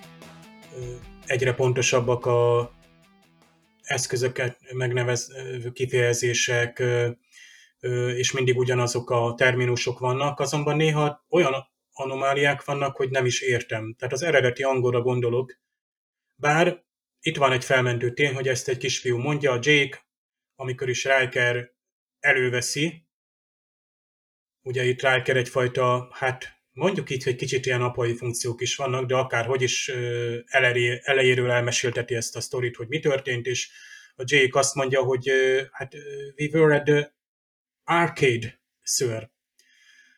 Hát a magyarban szerencsére azt mondják, hogy a holoteremben vagyunk, az se túl pontos, mert hát a hol fedélzeten, hol szobában, bár itt nem szobák vannak, inkább egy teljes fedélzetnyi holografikus környezet van. Ez az arcade, lehet, hogy ez egy köznapi kifejezése annak, hogy ugye az amerikai kultúrára gondoljatok inkább a 80-as, 70-es, 80-as évek, hogy ezek a penny arcade, ezek a egyszerű pénzbedobós automaták, amiből ezek a játékgépek, amikből különböző programok mentek, akár még Star Trek is, vagy az utolsó csillagharcos című filmre lehet gondolni, és ezek gyakorlatilag egy teremben voltak. És ezek ilyen, mondjuk úgy, hogy hát, mint egy kaszinó, csak fiataloknak lehetett költeni a pénzt, és meg szórakozni, meg találkozni a haverokkal, meg nagy versenyeket vívni, de gyakorlatilag megfeleltek a, a későbbi komolyabb számítógépes játékoknak, azoknak egy ilyen, ilyen casual gamingnek. És ma is a árkád játéknak nevezik azt, amikor egy ilyen azért egy inkább a szórakozás, egy egyszerű mondjuk egy árkád autóverseny, az, az ott nem egy szimulátor, nem egy komoly, nem kell túlságosan tehát paraméterekre figyelni, egyszerűen mész előre és kormányzol és fékezel. Hát még szerencsé, hogy nem azt hallottuk, hogy az árkád sorban voltunk. Szinkronos dicséret, hogy Data Picard hangján szólal meg, és mindkétszerre természetesen ezt eltalálják, mert ö, olvastam egy helyen, hogy a német változatban hát bizony Data hangján beszél, még akkor is, amikor ugye a szétválasztás megállítja, illetve ezt a bizonyos hosszú kódot kimondja. Tehát ott egyszerűen a a Brent Spiner szinkronizáló színész mondta fel, pedig itt azért Picard hangjának az utánzása az egy jó kis geg, már csak azért is, mert annak idején Patrick Stewartot azt hiszem, hogy szándékozták magára Data szerepére is castingolni. Szoktuk is mondani, hogy hát egy kopasz android az teljesen ez tökéletes lett volna. Még szerintem lehet, hogy be is vált de hát ma, ma már nem tudjuk elképzelni imádom az apró részleteket, ugye hát Okudáik érdemei azok, azok mind a mai napig jelen vannak a, a, a Star Trekben. Szerencsére a mai sorosztokban is, és hát ha megfigyeljük, és ezt sajnos most nem tudom, hogy csak a nagy felbontású változatban volt-e így benne, hogy, hogy ezek az elkársz felletek, ezek nem csak ilyen idézelve buta villogó színes panelok vannak, és akkor ott nyomogatunk, hanem itt gyakorlatilag látjuk is, hogy mi történik. Az a funkció, ami data elér, és közelről is látjuk a, a, a monitorán, akkor már azt hiszem egyedül van a hídon, az a bizonyos site to site transport, és a function select, selectben benne is van, látjuk, hogy milyen funkciót választott a data, site-to-site transport, és ez szerencsére elhangzik többször is következtesen, és ért is a néző, hogy ilyenkor egyik helyről a másikra transportálnak át. Ugye a transportálás tudjuk, hogy történet úgy is, hogy van egy transporterállomás, és az egy távoli helyre átsugároz téged, ahol nincs fogadóállomás.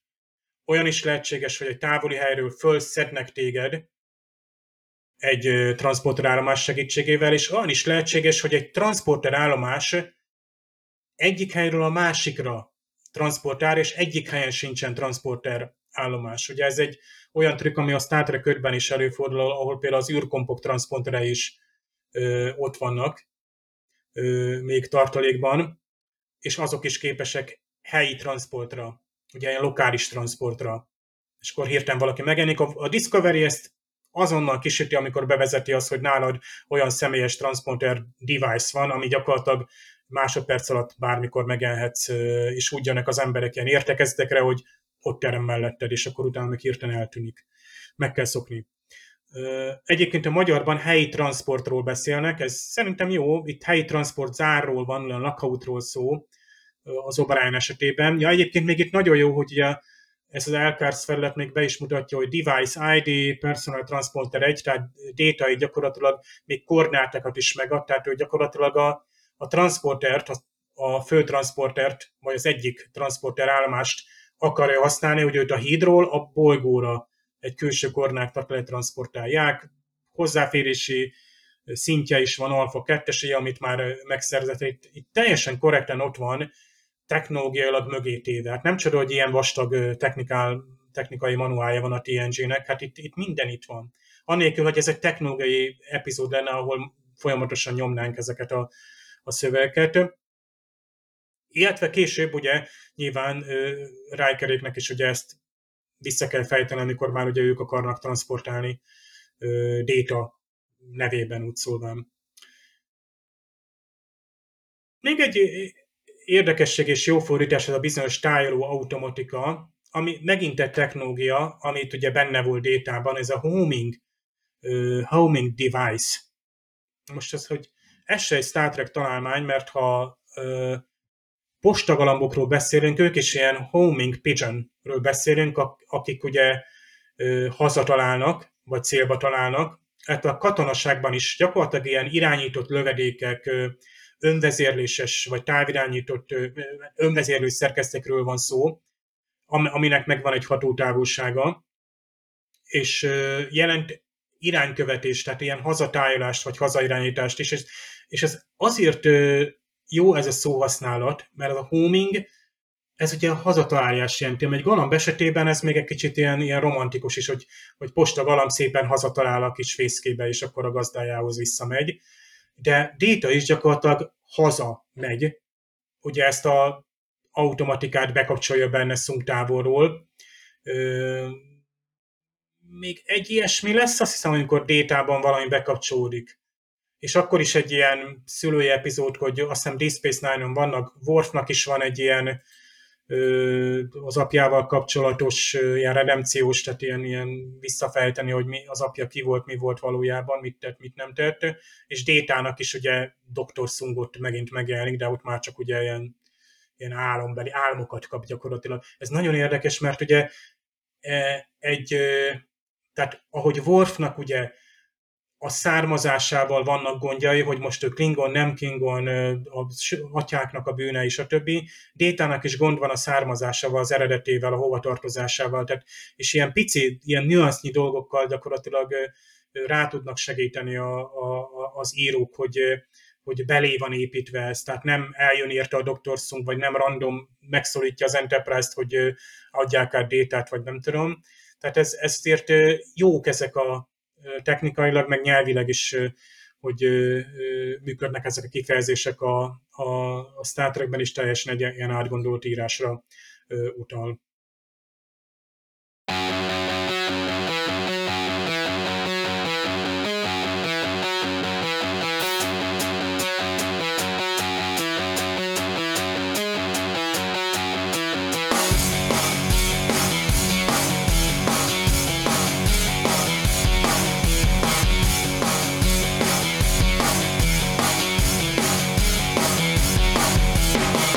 Hát el kell köszönnünk Rob Bowman-től, ez az utolsó epizód, amit rendezett az új nemzedékben.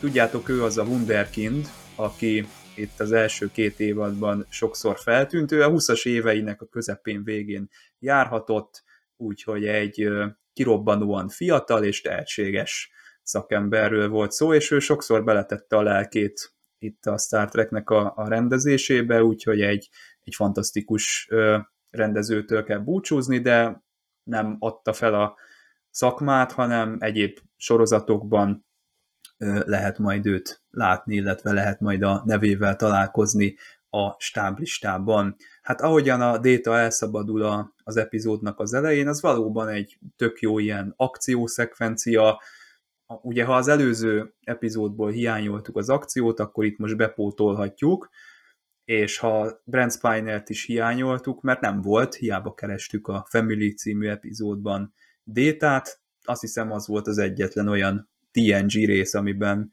nem szerepelt a színész, hát most itt ő bepótolta, hiszen rögtön három szerepben láthattuk őt a, a stáblistában. Ugye mit mond nekünk ez az epizód? Dr. Crusher azt mondja a végén, hogy a testvérek megbocsátottak egymásnak, ugye itt a két kisfiúra gondolnak a, az Enterprise-on. Hát azért szegény fiúk miatt a szabadságolásnak véget kellett vetni.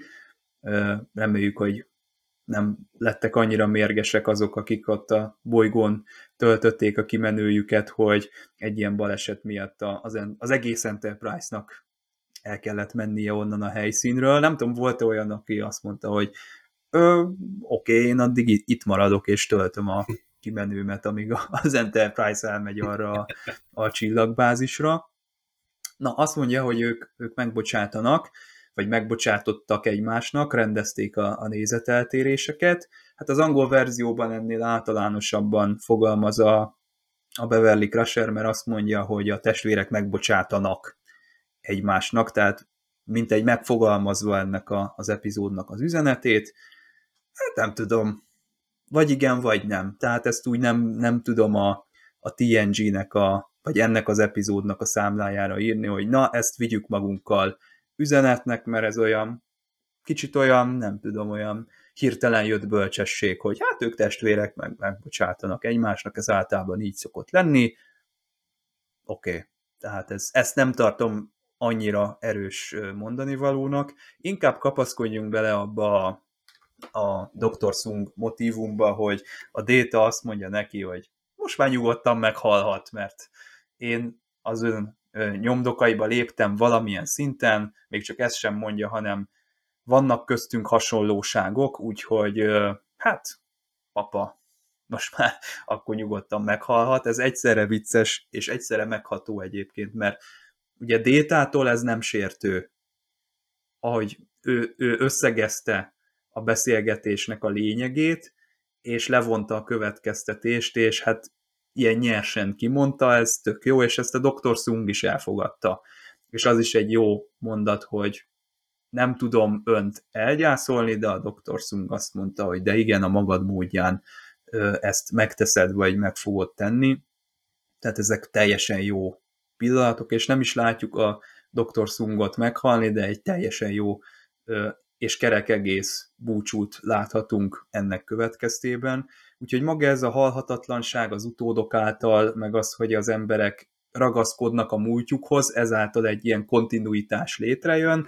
Na, ezt viszont egy jó gondolatnak tartom, tehát mondjuk azt, hogy mi emberek az időfelfogásunkon keresztül vagyunk emberek. Tehát például a Q az azt mondja, hogy ő nem is érzékeli az időt, vagy nem olyan lineárisan éli meg az eseményeket, mint ahogy mi, és szerintem Déta sem, neki van valami belső kronométere, de nem éli meg úgy a változást, hogy megnéz egy családi fotót, és hát milyen fiatal voltam ott, meg most már nem tudom, megőszültem, tehát ő ilyen léptékekben ezt, ezt nem tudja követni, bár a lore itt a Pikár előzetesben megőszült, úgyhogy ott majd ki kell találni valamit, hogy mi van vagyis hát úgy láttam, hogy minthogyha ott a, a, a nem próbálták volna visszaállítani azt a eredeti formáját, mint a Pikár első évadában, de hát az majd egy külön történet lesz.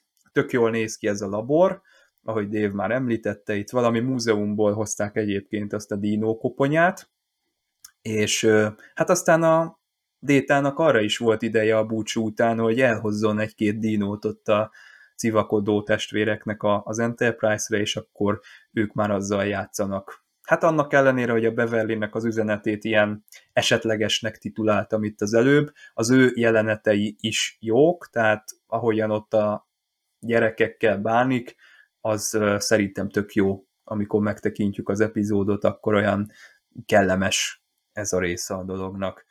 Úgyhogy ez így egybe van. Egyetlen dolgot tudok kiemelni, ami nekem így kicsit nem stimmelt, az az, hogy nagyon hamar átléptünk a Data és a lore-nak a helycseréjén. Tehát egyrészt ott egymásra néznek, ugye a lore gonoszan néz, a Data kicsit ilyen félve néz, és innentől már tudjuk, hogy mi történik, de, de mi történik? Tehát nem védekezik a Data, mert valami olyasmit mond, hogy meglepett engem, tehát Igen. azért ott már, ott már lehet tudni, hogy olyan nagy meglepetést eleve úgy van meg konstruálva az a jelenet, hogy na, én most elmegyek aludni egy kicsit, és akkor csak utána jön az érzelemcsip, tehát ez már eleve ilyen mesterkélt, és akkor ott egymásra néznek. Hát, ez, ez kicsit olyan volt, hogy kedves néző, itt segítsél be, működjél közre, itt, itt majd te elképzeled, hogy, hogy hogy történt ez az egész. Itt ez nem volt kidolgozva, és ennek, ennek érzem a hiányát. Azt kell, hogy mondjam.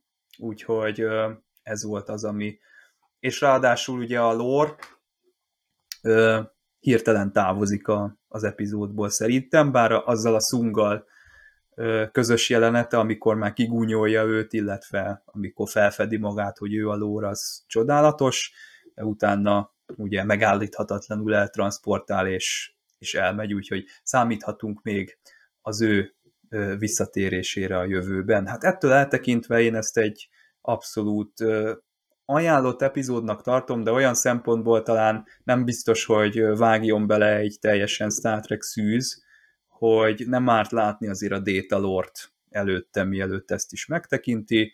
Nem teljesen kötelező, mert össze fog állni így is a kép, de, de ahhoz, hogy a teljes egészt ki tudjuk élvezni, szerintem, szerintem ha azt kell mondani, hogy nézze meg, akkor a Data Lore-ral együtt nézze meg ezt az epizódot.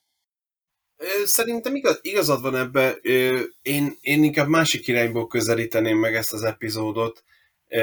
Én inkább a Data eredet történetének a tisztázására. Tehát az, hogy a, a, én inkább úgy tekintettem erre az epizódra, mint hogy na, most végre megtudtuk, hogy miért lett Data, most végt a Sun, Sun-t lezárjuk, jön a Data Lore kapcsolat egy második fázisa, majd valamikor amikor meglóg a lore a végén, de én ezt inkább úgy éreztem, hogy inkább a data eredetének a, a, a lezárása. Az, hogy kerek uh-huh. egészbe tegyék azt, hogy ki alkotta, miért alkotta, hogy alkotta, miért alkotta, stb. Pont. Snittapalda.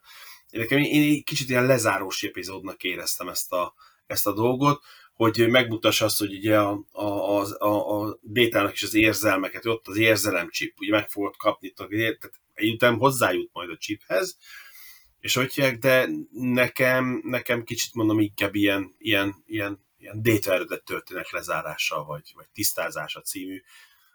Nekem így jött le az egész ö, ö, epizód. Tehát én, én nem nagyon tudok ezen most így tovább lépni, inkább megnyitotta a kapcsolatot a data érzelmcsipjének, hogy majd egyszer bekerül, úgy, ami a nagy filmekben a végén be is kerül, meg ugye, ugye érzelme is lesz neki, meg stb. stb. Ö, megmondom az apjának a lezárása. Én ezt, én ezt nem nagyon tudom tovább citálni, mert szerintem, mert szerintem, ez, szerintem ez erről szólt ez az epizód. Én szerintem. Uh-huh. Egy karakterfejlesztő epizód, ahogy az előző részben Picard, Worf, meg Wesley kapott egy háttér szállat, vagy a karakterében egy, egy mélyebb betekintést, itt most détát fejlesztjük, akit ugye nagyon jól ismerünk, vagy vélünk, ismerni, de például akár az eredet történetét nem. Tehát azt csak így utólag fejtjük vissza, ami azért is érdekesen manapság, ugye a, a nagy filmes franchise-okban is ugye itt vannak a, például a szuperhősök, és akkor némelyiket már csak úgy bedobják, így mellékesen megjelenik az egyik filmben, hogy ő, ő, a, ő a pókember, és ő már egy ideje tevékenykedik, de most felszedjük és hajtson végre itt egy akciót, és már nem törődünk az eredet történetével, mert hogy hó már azt a néző úgyis unná. Pedig szerintem a néző alapvetően kíváncsi és détestében, főleg kíváncsi ezekre a idézőjelbe vett családi gyökerekre. Például én itt akár el tudtam volna képzelni, 90-ben vagyunk, vagy 91-ben, flashbackeket. Tehát, hogy détát és lort mondjuk ott szerelik, teszteket hajtanak végre velük, egy-két emberrel interakció van, hogy mi nem, jól, mi nem sült el jól a, a lórnál. Nem tudom, hogy déta és lór valaha ők voltak-e együtt. Mert ugye a lore létrehozták, baja volt, nem volt tökéletes, vagy túl tökéletes volt, túl emberi, túl részelmes, kikapcsolták, és aztán létrehozták détát. Szerintem a nem, ott a telepeseknél a nem Déta és lore közötti interakciók, azok, ez teljesen új a számukra. Tehát ez a Brothers ezért ilyen izgalmas, mert itt a két kisfiúval ellentétben ők azért bocsátanak a, meg egymásnak azok a fivérek, és a Crusher az emberi fivérekre mondja ezt inkább. Igen mert ők gyerekkoroktól fogva ismerik egymást. Tehát ők verekedtek már izé, két évesen, vagy nem tudom, öt évesen, és megvannak kisebb-nagyobb konfliktusok, de előbb-utóbb ezek úgyis kicsiszolódnak, vagy visszacsiszolódnak. Tehát azért nem válik mindenki olyan, mint Jean-Luc és Robert Picard. Nem, nem értjük, hogy miért ilyen morc, meg miért ennyire van ekkora hasadék már köztük. Jó, ott évtizedekről van szó. Aztán a Uh, ígérem az utolsó ilyen marveles hasonlat, nekem a Loki jut eszembe, mert a, időnként a Brent Spinernek az a haja olyan, mint a Tom Hiddleston is. A Loki ugye ez a csíntevő testvéri féltékenységből, meg ugye eleve ilyen kisebbségi problémákkal küzd, ugye ő ott a, az Odinnak a családjában. mondjuk idézve, hogy ő a tökéletlenebb Torhoz képest, ugye a nagy fivérhez, a bátyhoz képest, és a lorban is ilyesmi van, a lor a báty ugyan, de egyébként érdekes, a magyarban én nekem nem jött le ez a, összecserélték, mert máskor is lehet, hogy volt már pont a Data lorban talán. Bár uh-huh. lehet, hogy amikor fordító figyel, ezért tudja, hogy ki beszél és kire vonatkozik. De... Igen, de a Data lore még nem is tudták, hogy kikinek az öccse meg a bátyja, mert ott is a megtévesztésnek a részét pont, képezte. Pont, pont, és ott a nézőben is fölmerült, hogy te jó ég, most Data mégiscsak Déta lenne a jobb, hát ő az első, de akkor most akkor... És Détában itt egyébként azt hiszem kétszer is kimondja ezt a mondatot, hogy nem vagyok kevésbé tökéletes, mint Lor. Tehát ez valami hatalmas megleigéréssel történt. Tehát a két testvérnek a nem is rivalizálása, hanem hogy annyira nem ismerik egymást, vagy csak annyit ismernek egymást. Tehát Déta mondjuk irigli Lorban ezt a emberekhez képest közvetlenebb, simulékonyabb magatartásmódot, amennyiben ezt lehet irigyelni, vagy tud képes irigy. Míg Lór ugye irigli Détának ezt a, hogy neki ugye olyan jól működik, ugye annak ellenére, hogy kevésbé emberi, az emberi kapcsolatai mégiscsak működnek. Tehát itt, itt voltak éppen a, egy nagy testvérviszálynak az egyik fejezete van, aminek volt egy előzménye, most egy ebben a fázisban vannak, és ez majd még, még folytatódik. Itt Szung igazából ő tényleg csak egy, egy, egy, egy, egy már csak egy nézőként tud, ahogy egy, egy szülő és a felnőtt gyerekeit, ha megnézi, ha ott ellentét van, ő már, a szülő már nem mondhatja meg, hogy állj a sorokba, és még, hogy ülj le, tehát itt is ülj le, és akkor leül, tehát és az érzelmi csippel voltak éppen tényleg hatalmas ajándékot ad. Egyébként én is azt gondolom, ez egy ajándék, tehát olyan ajándék, mint például a szabad akarat. Vagy hogy nincs kor, ö, nagy szabadságfoka van, és a détának azért az van, tehát ő például ő eldöntheti, hogy ő most e, itt hagyja a csillagflottát, ha elismerik a jogait, és az úr, vagy teremt egy utódot. És ez a szabad akarat, hogy a legmagasabb rendű ugye az emberi emberhez rendelt tulajdonságok között. Tehát itt már tényleg a, az emberségről ö, van szó, tehát ilyen módon Szunk hátra is dőlhet elégedetten, hogy akár még az érzelmi chip nélkül is, de azzal mondjuk megajándékozza a détát, hogy amennyiben akarja használni, vagy ha nem szeretti. akarja, tudjuk, hogy ki, ki tudja kapcsolni. Igen, igen ez jó egyébként, ez az opcionálisan kikapcsolom, és akkor, ha nagyon elszabadulnak igen, a, a dolgok, akkor... Ha mondjuk a Star Trek 8-ra gondolunk ott a bortámadásnál, hát akkor Déta kikapcsolja, és akkor nem fél. Bár kérdés, hogy Déta amúgy, amúgy is félne tehát ez, ez, ez, ezek ilyen alap, alap kérdések. még nekem tetszettek ezek a mellékakciók, tényleg jó volt Crusher, TNG-be simán elmegyenek ilyen, ilyen mellékszálak, mert van egy nagyon erős szál, tehát itt nem szabad mellé tenni egy szuper erős B-szálat. Ezt nagyon jól be optimalizálták, hogy, hogy igen volt, ami beverte az órát, az is lehetett volna, izé, csak akkor nem lett volna ekkor a tétje a dolognak. Tehát ez, ez, ez, ez, így volt, ott volt még Troy is egy kicsit, Riker, Jordi Worf, a főnök ugye most már kapja itt a egyre több párbeszédet, ugye itt a transporter kiiktatás. Érdekes kis áthalása van annak, hogy Rikerék ugye ott meghekkelik a komputert, hogy most már a komputer azt hiszi, hogy mindhárman déták vagyunk, de azért jobb lenne, ha nem úgy sugároznánk vissza, mint hogy úgy is nézünk ki. Tehát itt akár 5 déta az már egy kicsit sok lenne. Egyébként ne kiabáljuk el, de lesz nagyon sok Brent Spiner még egy epizódban, egy, egy bizonyos vadnyugati ö, szimulációban, szóval ö, szerintem még ő ki fogja játszani ezeket a ö, ö, aduászokat, amik ö, ugye egy, egy színésznek a multi kameóira vonatkoznak. Kell déta mellé egy ilyen tükörkép, mert nem is tudom, hogy mikor merült fel, tehát a, azt hiszem pont amikor a Omikron Omikron tétel érkezett, hogy, hogy détában fölmerült ez, hogy tehát honnan származom? Teljesen egyedi vagyok? De hát akkor meg teljesen magányos. Vagy van még sok ilyen? Vagy ugye talán Jordi veti föl, hogy minden csillaghajú kapna egy személyre szabott a androidot is, hogy milyen jó lesz, akkor minden kapitány keze alatt ott lesz egy ilyen, ilyen erős, okos, és akkor minden tehát ilyen több funkciós ugye bevethető tiszt de akkor détában ugye ez, ez egy kicsit meghasonlás jelent, hogy a, ő az egyszerre szeretné az egyediséget is, mint hogy minden ember egyedi akar lenni, ugyanakkor nem akar lenni teljesen egyedül a ö, saját fajában. Szóval ez, ö, ezek a kérdések ugye most, tehát lore kapcsolatban mindig fölmerülnek ezek a kérdések, hogy hogyha sokféle déta, vagy ha sok détát gyártanak mondjuk le, akkor mindegyik ilyen lesz. Most láss például a holodokira is lehet gondolni, mi van, ha ők is sorozat gyártják, csak mondjuk ott is valami lebutított változtok is vannak, és akkor az csak ilyen primitív feladatokat lát el, és a Rokinak az borzasztóan nem tetszik nyilván. Tehát Data erre a magasabb rendűbb, meg emberek közötti létre van teremtve, vagy már erre a szintre lépett, és ezt ennek kell dedikálni, ezt, ezt mondjuk egy, egy, egy ilyen részt. Ez akár én át tudtam volna képzelni ezt epizódot az öreg szung nélkül.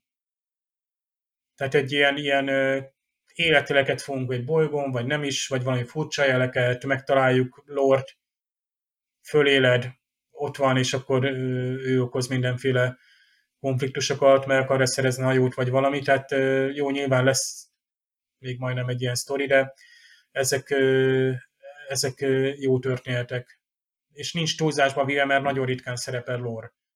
Tehát teljesen olyan, mint egy ilyen Troy, hogy, hogy ritkán van, és akkor a pont elég a, a stílusa, ból, míg ha ezt napi szinten látnánk, tehát ott lennének mind a ketten, és ilyen rivalizálás lenne, akkor, akkor gyakorlatilag egy szinte már ilyen szitkom lenne, hogy akkor a, a lóra az mindig gonoszkodik, vissza akar vágni, valami trükköt próbál, és akkor az már nem biztos, hogy jó lenne. Így viszont jó volt az epizód. Jövő héten emberré válás. Suddenly Human, ez lesz a következő epizódunk. Erre a műsorra pedig köszönöm szépen Gergőnek, hogy itt volt. Én is köszönöm, hogy hívtatok. Dévnek is köszönöm szépen a közreműködést. Hát akkor, kedves hallgatók, kedves nézők, remélem jövő héten is találkozunk. Sziasztok! Sziasztok! Sziasztok!